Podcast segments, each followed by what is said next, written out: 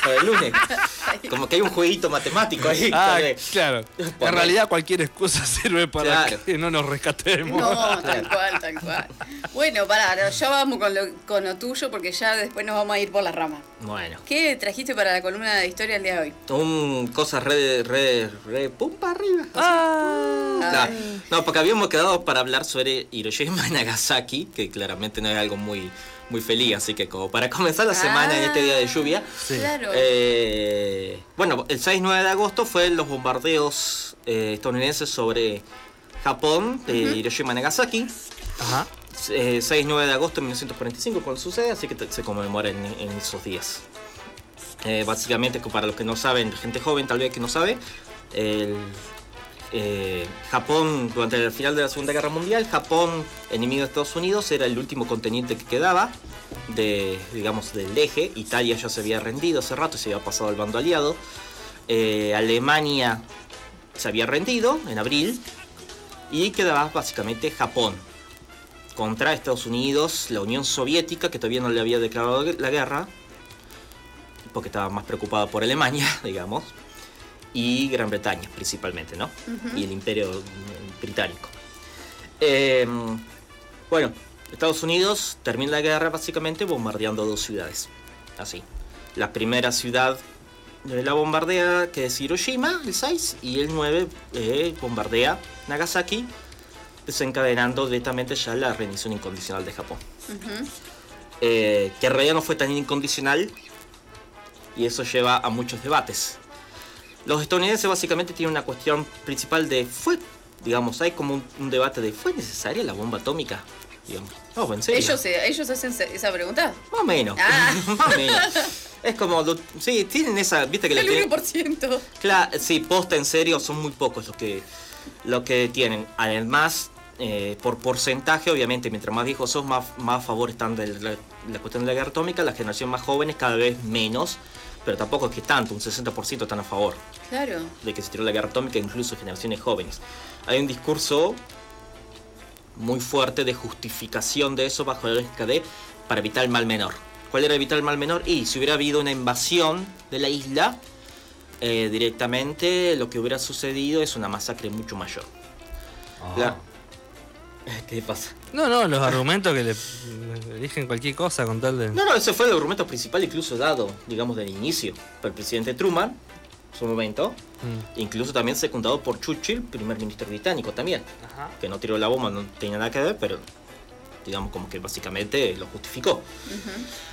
Eh, la realidad concreta es que hay, todo un de- hay un debate, digamos, armado sobre el tema de hace años, que se basa primero en dos principios desde mi punto de vista, por el que el tema este de que era el mal menor no, que, no, no, está, total, no está justificado para nada. Primero, la rendición no fue incondicional, claramente te hace pensar que en realidad ya estaba de antemano pensado una rendición pensada en los pactos que se dio, que básicamente se permitió, por ejemplo, que el sistema imperial japonés siga existiendo, que el, el emperador sigue existiendo, de hecho sigue existiendo hoy en día, ¿no? Así que tan incondicional no fue, primero. Segundo, eh, los objetivos no fueron militares. Digamos. Al- Sí, fue directo en una ciudad a borrar entera la ciudad. Fue- no, no, no fue. A ver, ponele que, a ver, el objetivo como pasa en cualquier economía moderna, estaban, digamos, en una ciudad. Ponele, ¿no? Como pasa, por eso los bombardeos también durante la Segunda Guerra Mundial tienen una cuestión tan criminal también, ¿no? En buena parte, aunque sean bombardeos sobre objetivos militares, porque también matan a una enorme cantidad de población civil. Sí, sí. Pe- Y además, o sea, pero, pero agrego el detalle, Sí, sí. había una proporción de, por ejemplo, 1 a 5. De cada un militar que había, había 5 civiles. No, es una proporción bajísima. No tenía ningún sentido, de hecho. De hecho, se eligió Hiroshima específicamente, la primera ciudad, porque, porque el daño iba a ser mayor en Hiroshima, porque por la forma que, ten- que tiene el- el- la cuestión geográfica, el- digamos, el relieve, es como si fuera una especie de cuenco. como Santa Rosa. Como Santa Rosa. De hecho, tiene la misma cantidad de habitantes. Mira, justito. Básicamente como si borraran Santa Rosa. ¿Está? Básicamente, entonces iba a hacer más daño. De hecho, Nagasaki se le hizo menos daño porque no tenía esa forma. Mm. Por lo tanto, la- el radio de la explosión y todo el daño que, que hace la explosión no estuvo tan contenida, por decirlo de alguna manera. Eh, primero eso. Segundo, si la idea era generar, ponele, ¿no? Que era evitar más fuerte en el futuro, ¿no? ¿Por qué carajo no se la tiró en otro lado? ¿Por qué no se la tiró, además de un objetivo militar, ponele, Mm. ¿no? ¿Por qué en vez de un objetivo militar no se la tiró como dicen algunos incluso historiadores, incluso estadounidenses, dice también, ¿por qué no se la tiró en la bahía de Tokio? ¿A dónde? En la bahía de Tokio. ¿Por qué no se la tiró? Capital del... Capital de... Bueno, capital de Japón no, pero en ese momento donde estaba buena parte, la mayor parte de, de, digamos, del, del, del mando japonés. Lejos, cerca, pero al mismo tiempo con poca, con poca daño sobre población civil, iba a ser. Claro. Iba a ser el efecto supuestamente que querían hacer. Decir el loco, si se hace los locos, le tiramos una bomba. Esto va a ser una destrucción total. Porque el discurso de Truman además lo dice.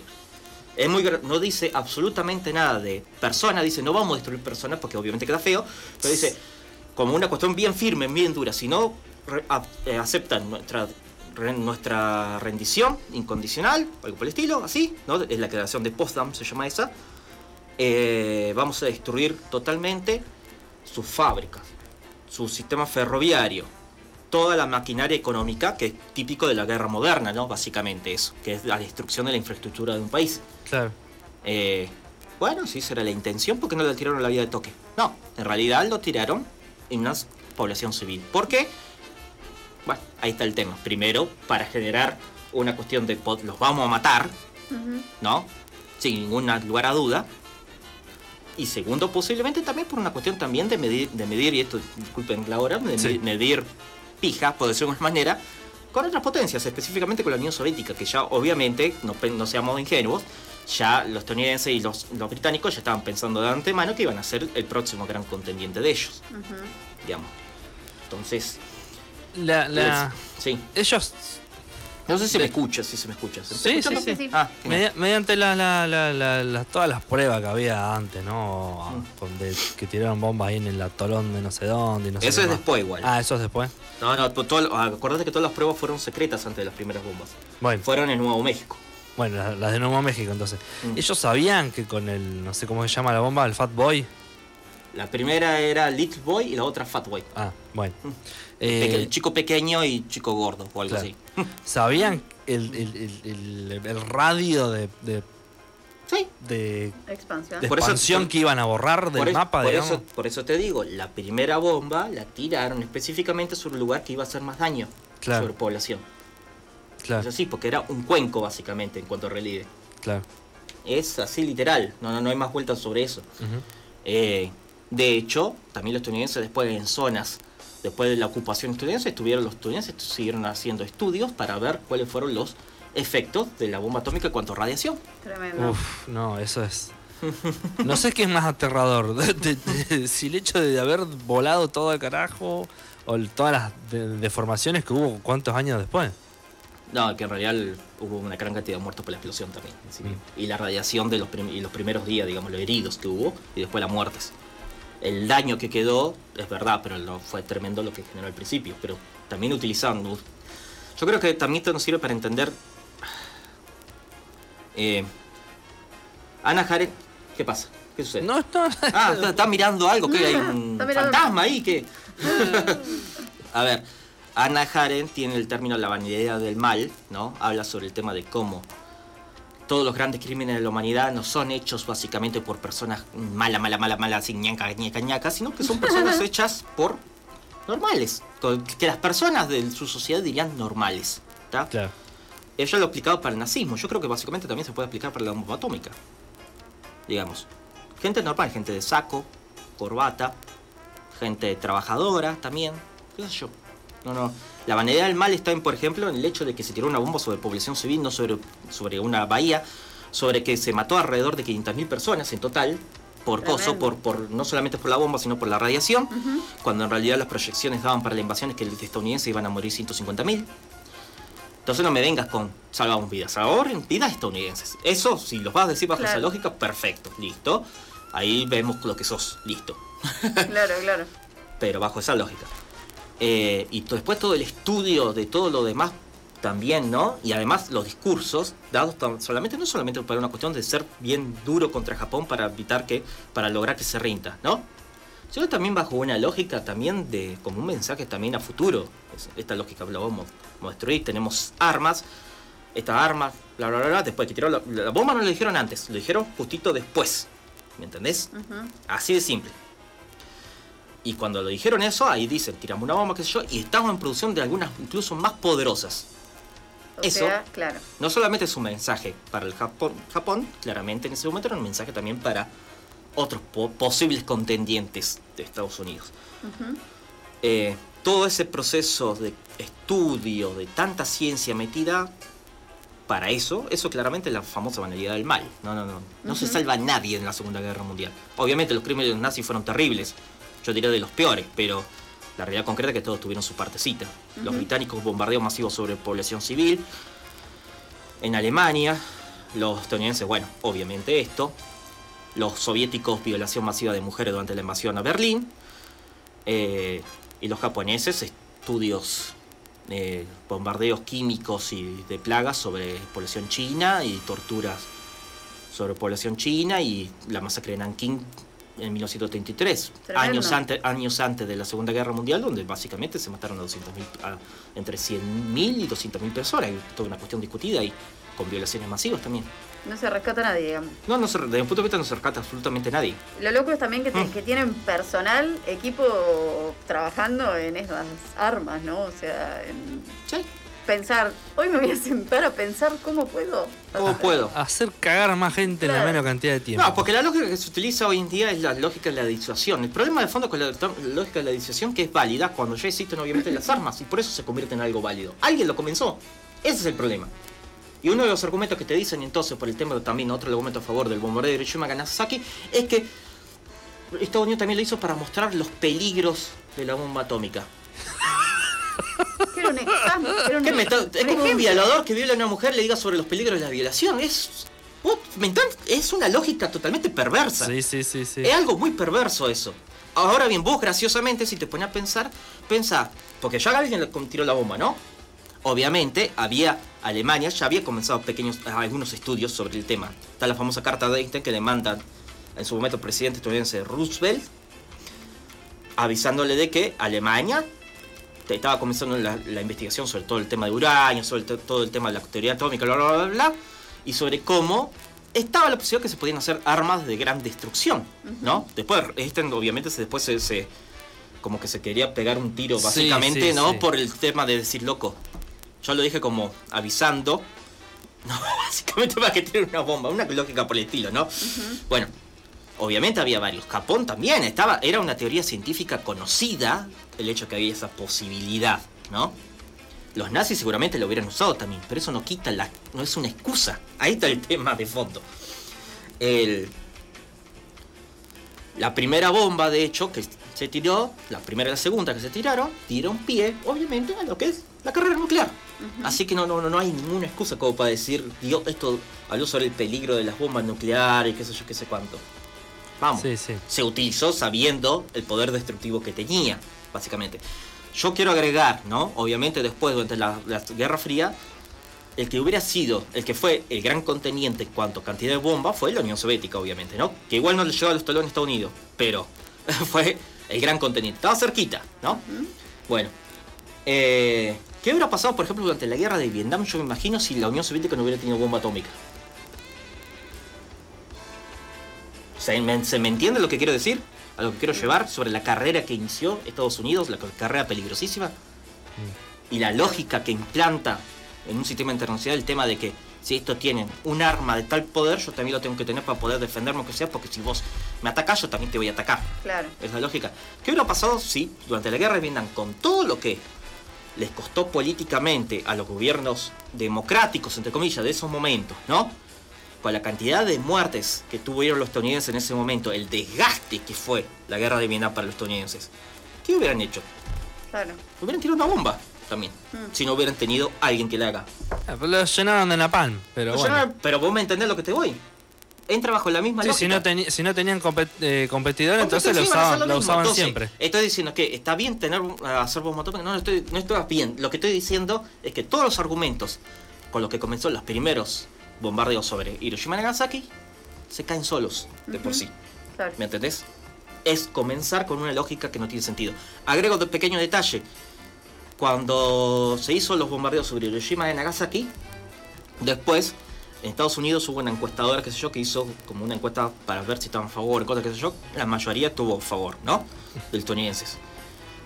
Y si hubieran estado a favor de una invasión por parte de cosas de, de los estadounidenses a Japón, no. Eh, digamos como que perdió el no ponele. ¿Por qué? Por la pérdida de vidas estadounidenses. Claro. Eh, No querían perder a los soldados. digamos. no querían perder a los soldados y claramente Truman eso le iba a, a, digamos, destruir el gobierno. Básicamente, no iba a ser reelecto. Imposible. ¿Se Sí, así era como una muestra de, de poder. En cambio, el otro era No, perder. pero además como una muestra de poder, no, pero The también, Voice. pero también te quita, te quita, te quita votos dentro de tu plano interno. Esa también es de otra lógica. Ujú. Ahí está el gran problema, que no se dice los por qué de una manera fría. De la misma manera que fueron tan fríos para tirar una bomba, se tiene que dejar de justificar con ridiculeces. Hay Claro. cuestiones que están muy, que son muy ridículas. Es para evitar que había primero se sacaron los cálculos y los cálculos lo hacían ellos, por cierto. Porque sacaron cálculos. ¿Sabían que, por ejemplo, sobre Hiroshima, que Nagasaki casi no estuvo bombardeada antes? Los estadounidenses tiraron bombas a dos manos sobre Japón, ¿no? Pero muchas, muchas. Una locura. Bombas comunes, digamos. Bombas comunes, una locura, ¿no? También que también se podría considerar crimen de guerra. Sobre Hiroshima, en específico sobre Hiroshima, junto con otros lugares, no se tiraron bombas muy poquitas. ¿Por qué no se tiraron bombas? Porque ya estaba planeado, eran los lugares que estaban pensados para tirar la bomba ahí, para después medir los efectos Claro. que tenía la bomba atómica. Claro, claro. Y eh, Eh, por hubo un comité también sobre dónde tirar la bomba atómica, como una especie de mesa donde se decidió había tres lugares para tirar. Como tres, varios. Había varios, perdón, no tres. Había varios, entre ellos Kioto, por ejemplo. eh, me Que, me que agrego el detalle, Sí. según Wikipedia, que no sé si es buena- una buena fuente, pero estuve buscando después, digamos, el, el- la, la, digamos, la, la fuente original, y por lo visto es así, habrá que ver porque no dejan de ser dichos. A Kioto específicamente le salvó porque uno de los que estaban ahí había visitado, había estado en Kyoko y le había gustado. Ah, Ustedes piensen, ustedes, ustedes piensen lo que es, ah, repito, el concepto de banalidad del mal. Repito, con esa persona yo Me me ma- puedo comer un asado seguramente. Claro, me, me ¿Me lo entendés? imagino levantando la mano. Eh, yo propongo que no, Kioto, porque a mí me pareció un lugar muy pintoresco. Quiere ir de Ponele que si es verdad, entra totalmente bajo la lógica de banalidad del mal. La banalidad del mal eh, son personas que te sacan cuentas, son personas que con los que te comes un asado todos los días. Eso es tan importante el concepto, porque cualquiera puede ser el mal mientras haya una justificación detrás. ¿me ¿Entendés? Claro. Ahí está el tema principal. Y donde haya un sistema que los que lo justifique. Nosotros tenemos, tenemos que también que intentar ponernos en el lugar ahí, como para que entender cómo sería la cabeza de los estadounidenses en ese momento para justificar eso también. Claro. ¿Me entiendes? Ah, la, la caricatura. No estoy diciendo la caricatura. Porque bajo la misma lógica debe también La, la cabeza, pero la cabeza de Yankee la tienen cagado de las 24 horas. Hoy en día sí, pero bueno, no siempre fueron tan así. digamos, sabemos. Digamos, además, agrego detalle, como para que ustedes entiendan que esto es una, no es una cuestión de como si esto fuera un jueguito infantil, ¿no? Esto es una cuestión humana. A ver, no porque la humanidad sea malvada de por sí, sino porque se crean sistemas sociales que lo justifican eso. Japón, repito, Japón en 1933 mató a entre 100.000 y 200.000 personas y violaciones masivas en China. Digo, hay Sí, un hay- sistema que también lo justificaba. ¿Eh? No, estaba, me estaba acordando de una peli so- sobre eso, no me acuerdo cómo se llama. eh, La masacre se llama masacre de Nankín. La mas- El hecho histórico Sí. es la masacre de Nankín. No, bueno, no, sé. Pero y es no lo cuento acá porque me da asco hablar de las cosas que hicieron con esas mujeres. Sí, pero sí. la realidad con, pero la realidad es que también. Entonces, eso, claramente hay una cuestión, un sistema social que justifica ese tipo de cosas, un sistema político, social, económico, lo que vos quieras. El caso del Japón, el fascismo japonés, o nacionalismo extrem- extremo, llamalo. Ujú. El caso de Estados Unidos, esa democracia elitista que tienen, digamos. Y imperialista, diría yo. Claro. Bueno. No, te iba a preguntar si, si Estados Unidos tuvo alguna especie de eh, represalia o. No Ahí sé, sí me río. De, de, po- ¿Por qué a todo el mundo, no, crimen de guerra, no sé qué cosa? Y ellos. Porque es el vencedor. Detesto la frase, la historia la hacen los vencidos, porque por ejemplo yo ahora estoy hablando sobre historia y claramente, y yo no soy un investigador, claramente la historia no la han hecho solamente los, los vencedores. perdón, la frase es la historia la hacen los vencedores, no los vencidos. Y claramente transvencido también esa historia porque yo estoy hablando sobre una cuestión, hablando pestes de los, de los vencedores, ¿no? Claro. Y, y digamos, y yo no soy un investigador, alguien lo investigó eso, claramente, hay estudios académicos armados sobre el tema de hace años, pero en este caso se generó un consenso, por lo menos interno dentro de Estados Unidos, eh, sobre, digamos, como que eso estaba bien. Yo para mí en buena parte después eso se minora el tema de ver mal a Estados Unidos por la maquinaria cultural que tiene Estados Unidos, Hollywood específicamente. Yo he visto chistes sobre el tema, incluso que en una venta de Big Bang Theory. así de simple. Sobre- Justificando. básicamente justificando posta, así. De esa manera, con ese chiste, como un chiste. De- después está el otro tema, bueno, lo que vino después, el tema de la Guerra Fría, que incluso, ah, no sé si fue durante la Guerra Fría o, o en qué momento que Córdoba era posible target de, de bombazo atómico. ¿Eh? Ah, no la sabías eso. Y en un plan seguramente como proyectaban por las dudas, seguro. Mm. Sí, ¿por qué no? Córdoba, Rosario, Buenos Aires serían los, los, los, los planos los totales. Eh, eh, No la Patagonia. no, no, pero era Córdoba, era Córdoba. El tema Córdoba era en Córdoba. Sí, específico. sí. No, este, eh, Buenos Aires no, porque era la capital. No van a borrar la capital. Ah, querían dejar un centro administrativo para controlar, claro. ¿Pero de quién? No, no me acuerdo, no sé. Bueno, qué sé yo. Tan, tanto dato, no, no me acuerdo. Después está el, el otro chiste, o sea, si nos vamos más adelante, que hoy, hoy en día, supuestamente, eh, hay suficiente eh, arsenal nuclear entre todos los países que tienen y los, y los que no se saben cuánto tienen. eh, suficiente como para destruir el mundo por completo No sé cuántas veces. 20 veces. Sí. No para borrar una ciudad como hicieron con la Hiroshima la- pero dale. Por completo. O sea, no es que, oh, bueno, después viene un invierno nuclear y no sé qué. No, no va a quedar una poronga de nada 20 veces. Me encanta como dice poronga, ¿ves? Le da como sentimiento al asunto y es verdad. Eso es lo peor. El, eh, de hecho, la de Hiroshima fue bastante caquita, por decirlo de alguna manera, ya que estamos hablando con malas palabras. en comparación. Y fue un daño tremendo, Claro. imagínense. Las bombas son de, digamos, de un día las que desarrolló la Unión Soviética y Estados Unidos fueron terribles. Y son terribles, siguen estando. Mm. Ahora bien, agrego el pequeño detalle. ONU, ¿no? Consejo de Seguridad, ¿no? Consejo de Seguridad, el que bloquea a otros, ¿no? Imponiendo sanciones a otros países, ¿no? ¿Participan todos ahí? No. ¿Quiénes participan?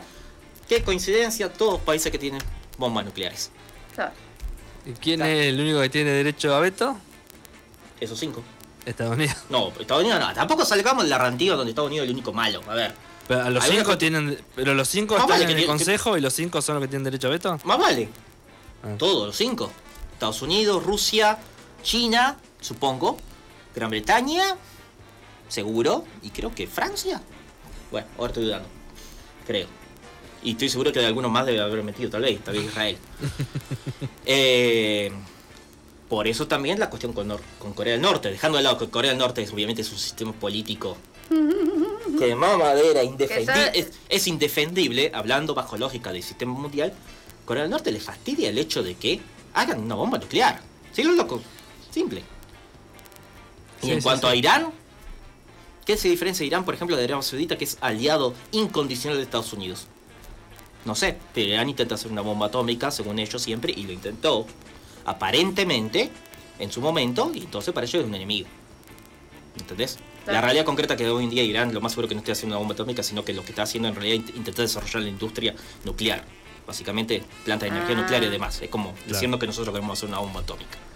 ¿Se entiende? Claro. Pero básicamente es eso. ¿Cuál? ¿Cuál es el requisito para decir, es- no? Para decir está bien o está mal tener bombas atómicas?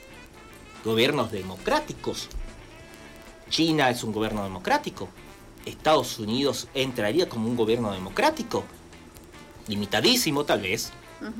Pero bueno, el mismo, el mismo gobierno, el mismo Estado que también fomentó dictaduras acá. Eso es democrático. ¿Cuál es el concepto? Ujú. Y si vas a matar. Que hay una si vas, cal- si ¿eh? vas a matar tanta gente, ninguno. Claro, bueno, a eso te doy, ¿ves? ¿Cuál es el concepto? ¿Cuál es el concepto? ¿Quién, ¿Cómo decidís quién merece tener la pistola de oro, llamarlo, por llamarlo de alguna manera? Es una locura. Una locura que claramente no tiene nada que ver con la moral, sino que tiene simplemente que ver con el poder y la geopolítica. Nada más, es eso. Y donde las personas son números. Bueno, Hermoso, ¿viste? Siempre trayendo todas las cosas lindas, ¿viste? sí, sí, sí. Yo creo que una cosa linda que ahí habría que, que hablar, entonces, ya, porque si no, loco, soy la parca. Terminemos con algo. Claro, ¿no? Es como, porque si no también me salen todo eso que dice, ay no, porque el ser humano por naturaleza es violento y qué sé yo, qué sé cuánto. Todo ese tipo de cosas, ¿no? No, a ver. Pensemos que también existió un movimiento antinuclear tremendo Ujú. durante los 70 y 80, ¿no? Ujú. Principalmente, que yo diría que fue el que le puso un freno a que no haya una guerra nuclear, específicamente. Porque posibilidad de guerra nuclear entre la Unión Soviética y Estados Unidos hubo reales. Y reales, no, no, no. Eh, ves, yo te boqueo, básicamente. Como vemos cuando los pibes se pelean, ¿no? Eh, Sí, ñe, ñe, ñe, Siento que en esa época no había tanto control. Claro, Claro. teneme, teneme, teneme, viste que el otro lo agarra atrás, viste, viste así. No, no, no, no, no. Había posibilidades reales de que se iban a bombardear nuclearmente. Alguien iba a apretar el botoncito primero. Claro. Y lo que único que lo evitó fue el movimiento, uno de los, yo diría que lo principal fue el movimiento antinuclear. Ujú. Y fue un movimiento social, eso. O sea, gente. Claro. Y es la única manera, sí. Sí, sí. Exactamente. Deberían pasar cosas similares con el cambio climático. Ejemplo, es que también lo hubo. El tema de fondo es que el cambio climático ya va por otra cuestión. La- si vos te pones a pensar la bomba atómica, la bomba nuclear es algo bien específico, es un arma, estamos hablando, un dispositivo de guerra, ¿no? Con una capacidad tremenda de destrucción, que eso es lo que vuelve loco a todo el mundo, con un botón, como vos decís, Sí, sí. ¿no? Ahora bien, el tema del calentamiento global entra a otras cuestiones, no solamente intereses económicos de grupos muy concentrados, sino también en realidad sistemas económicos ya armados. Vos hablamos, por ejemplo, del calentamiento global. ¿Cómo le podemos exigir, por ejemplo, que de un día al otro, por ejemplo, un país atrasado renueve totalmente su tecnología? ¿Me entendés? No estoy diciendo que no se puede, estoy diciendo que no se puede exigir un día para el otro. El interés económico está en los grandes potencias industriales Claro. Que no lo cumplen y sí pueden hacer el proceso verdaderamente. ¿Me entendés? A un cambio total. Ahí va. Pero hay personas, hay personas que lo Eh, intentan. existe, creo que se llama el, el Tratado de Tlatelolco, que es de que no haya prolif- no, de Ah, no, el de no no proliferación. proliferación nuclear en el, el sur del planeta. ¿Cómo se llama? Ah, ni idea. Sinceramente no lo sé. Explicanos si sabes. Eh, creo que es así, no sé, no, no, no sé si es, eh, sé que hay uno que es del hemisferio sur Sí. y después no sé si hay uno que es de lo que es Am- América, América del Sur, ¿no? Porque América del Norte, Posiblemente. yo- obviamente. bueno, todo el mundo, por ejemplo, todos los, los argentinos, bueno, los argentinos son, somos famosos por putearnos a nosotros mismos al mismo tiempo decir que somos los mejores, ¿no? Tenemos esa cosa medio rara. Pero una de las cosas que Latinoamérica tiene específicamente, que en Latinoamérica, y ese es el tema de cada vez que hay una intervención estadounidense, es un peligro ya de por sí también, o intervención de potencias extranjeras.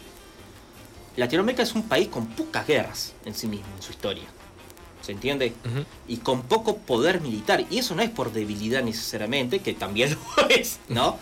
Por intervención imperialista, Claro. Pero también por bajo estas cuestiones hay también todo, como toda una cuestión de la seguridad colectiva dando vuelta. También un concepto de esto de, loco, las acciones mías pueden también afectar a otro, a- las acciones mías que pueden afectar a otro también me pueden terminar cayendo a mí en contra. Por lo menos si no se lo ve por solidez, por lo menos te lo, lo ves de una manera un poquito más racional para protegerte a vos mismo. Claro. La lógica de la bomba atómica también es bastante suicida si se ponen a pensar, ¿no?